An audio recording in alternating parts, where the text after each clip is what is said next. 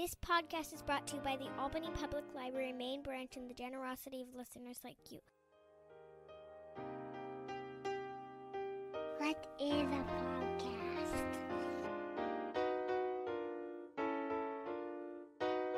God, Daddy, these people talk as much as you do.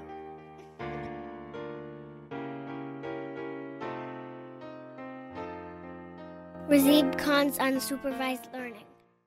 You know that genetics plays a huge role in our health, and more people are using genetic testing to determine risk for diseases like cancer for themselves and their kids than ever before. So I want to tell you about Orchid. It's the only company that does whole genome testing for embryos, testing before your child is born. If you're doing IVF, this is a clear choice now because now you can reduce risk for thousands of single gene disorders, including heritable forms of autism, pediatric cancers, and birth defects. Check them out at orchidhealth.com. Hey, everybody. This is Razib with the Unsupervised Learning Podcast. And today I am with a returning guest, Peter Nimitz, uh, talking to Peter about his new post, uh, The Crisis of the 23rd Century. This is not the 23rd century of like Star Trek. this is the 23rd century BC. Uh, if you don't know why the 23rd century is a big deal, uh, you will know from this conversation. And I invite you to actually uh, dig into it um, in more detail. And if you already know that it's a big deal, I think you're going to learn a lot um, in this conversation because not only was it a big deal in Mesopotamia or China or maybe the Indus River, you know, Indus Valley civilization, it was also a big deal in um, Inner Asia and also in Europe. And we're going to talk about it and how that ties in to paleogenetics, uh, historical linguistics, demography, etc., etc. Um, I think you're going to enjoy this. This is going to be a pretty deep dive into a rich area that's still on the frontiers. And um, you know, check out Peter's post, "Crisis of the 23rd Century: Upheavals from Spain to the Yangtze." Uh, it is on his Substack, Nemets, N E M E T S dot Substack dot com, and um, I'll put. I mean, obviously, there's a link to it here in the show notes, but just check it out. It's really good. It's really long, and um, I really enjoyed it, and that's why I wanted to have him on because uh, I think a lot of you guys are interested in the same sort of things, and uh, you know, let's let's let dig into it a little bit in a conversation format. Peter, can you quickly introduce yourself and then give a high level summary of what you're talking about here, and then we can go from you know topic to topic. Sure. Uh, my name is Peter Nimitz. So I write the Nemets Substack, N E M E T S. Uh, really interested in prehistory, wild adventures, um, a lot of the same stuff you're interested in. And, uh, you know, a while back, you know, there was, uh, I think it was The Coming of the Greeks, um, you know, written back in the 1980s, talks about kind of the arrival of the Greeks from, uh, you know, the Balkans and Ukraine into, uh, you know, what's nowadays Greece. You know, happened around 23rd, 22nd century BC. You, you know, and then I was reading some other stuff, and it talks about kind of the crisis, um, you know, the fall of Akkad. Uh, Akkad was kind of the big empire um, in Mesopotamia back, you know, and they collapsed in the 22nd century and uh, you know also read about um, you know Egypt, the first intermediate period, which is kind of the end of the Old Kingdom, um, and the transition into the uh, Middle Kingdom uh, also occurs around the 23rd century. And when I was reading those by themselves, it was everything was just kind of by itself. I didn't really see any um, you know links between them. But then I was reading more, and you know noticed there's a lot of stuff going on in Central Asia and Siberia, in Spain. Um, wait, wait, wait, wait, bro, wait, bro. Akkad. Tell them what Akkad is because I think like a lot of people are not like quite clear because there's a movie, um, I think Scorpion King, where Dwayne the Rock Johnson plays the last of the Akkadians, the Akkadians. But the issue is it has nothing to do with the real Akkad, which is northern part of modern Mesopotamia. So go on. Gotcha. So uh, Mesopotamia originally have like Uruk and Sumer, uh, you know, these very very old civilizations that go all the way back to the 4000s. And in, uh, you know, kind of towards the end, I, th- I, think it was like the 25th or 24th century, you have the arrival of a Semitic group of people, um, the Akkadians, from kind of like northern uh, Mesopotamia, and they go and kind of conquer the rest of Mesopotamia and unite it under this kind of uh, large empire under a guy called Sargon. And it lasts, I think, about 180 years before it finally collapses, uh, and it's overrun by these barbarians from the Zagros Mountains in western Iran yeah, that sounds. I mean, I, I, that sounds like a good capsule. So go on with your narrative. I'm sorry I interrupted. Oh, good. Uh, so as I was just kind of reading more and more about kind of the Middle Bronze Age, I realized, you know, there's all this different stuff that's going on basically across all of uh, Eurasia and uh, East Africa. And, um, you know, I found out I was actually not the first person to uh, figure this out. There's actually a series of papers that was, uh, I think it was the Germans did it back in 2015. It was like 2200 BC. Um, you know, and just kind of archaeological summaries, mostly focusing on Europe and the uh, Eastern Mediterranean. Uh, Spencer Wells, uh, your old boss, actually sent you know that over to me, so I read all of those. And uh, you know, so I read a bunch of those, and then I put that together with the stuff I was reading about India, East Africa, and uh, Siberia, and wrote this giant post, uh, "Crisis of the 23rd Century," which tries to tie everything together. And I think it was decently successful.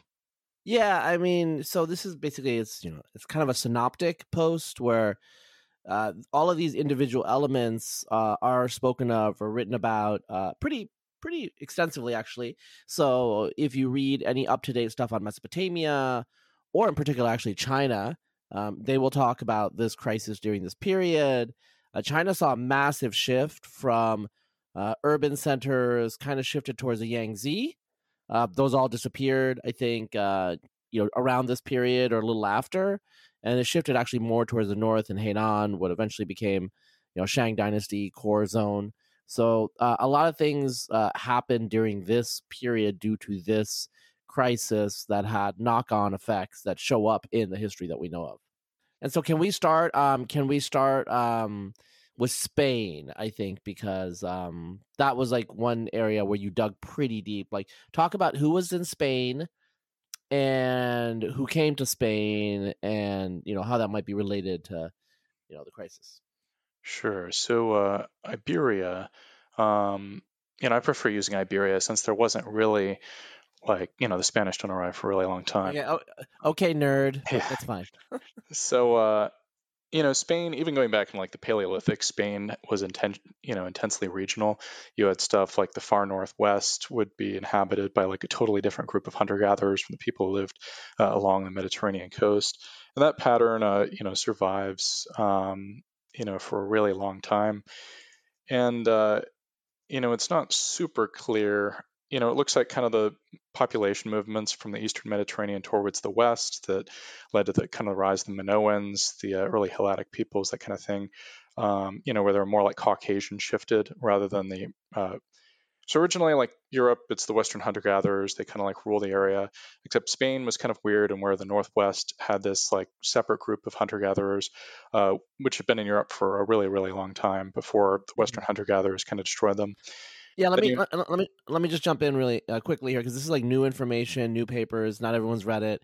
So the Western hunter gatherers, uh, Epipaleolithic, or you know, yeah, they're Epipaleolithic people, whatever, Mesolithic people. Um, they are associated with an incursion, maybe from Caucasus, Eastern Mediterranean, Balkans, show up in Italy, and like say like after the LGM around 15,000 years ago. These are the hunter gatherers, qua hunter gatherers that, that the farmers are meeting, except there are a few places like Spain where there's an older lineage that goes back to the Magdalenians, um, you know, the cave painting people, et cetera, et cetera. And there's admixture between the newcomers and the Magdalenians so that there's a synthetic hunter gatherer population. And when we get these farmers coming in, they mix with these hunter gatherers, and you can now with the best genetics, you can detect the Magdalenian sample. So the stylized fact we used to say, we as in people that read this stuff, uh, like maybe with uh, Qiaomei Fu's paper about the Ice Age and genetics was basically all the ancestor of the Magdalenians is gone, but that's not true. In places like Spain, you can detect some of it. It's at low fractions, but it's there, and that's what you're alluding to. Yeah, like there's still people in Spain even today with Y haplogroup C, but like a really divergent lineage that goes to the Magdalenians rather than you know the more common uh, East Asian uh, variants.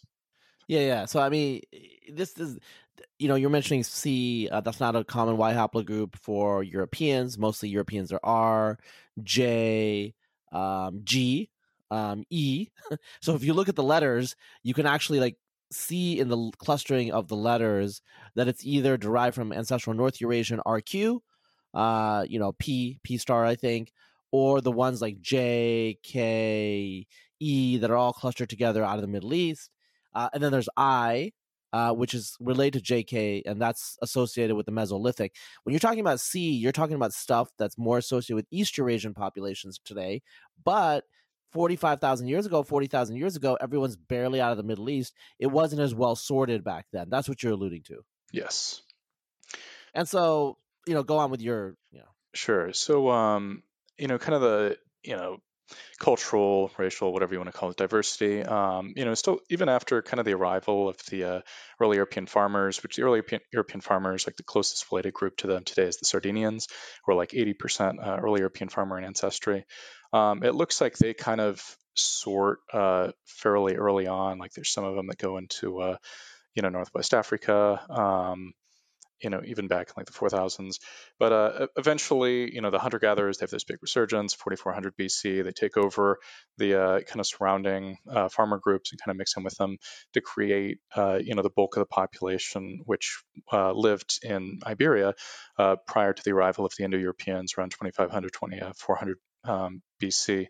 It looks like kind of the southeastern group of Iberians might have had contacts with like the Minoans, since they do have that kind of like uh, Caucasian hunter-gatherer ancestry, or like Iran Neolithic that's more like Eastern Mediterranean shifted. Um, so I, I, think there were probably like multiple language families spoken in uh, Iberia at the time.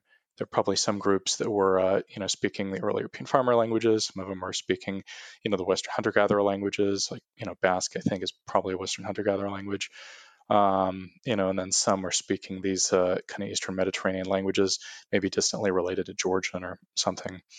Um, so what happens is, uh, you know, in the you know around 2500 BC, uh, it looks like there's like very recent paper, like within the last week actually. Um, there was like an epidemic of like this louse-borne uh, disease that looks like it kind of ravaged Europe and that as well as the uh, you know it looks like it's specifically spread from like kind of like Scandinavia um, elsewhere. Mm-hmm.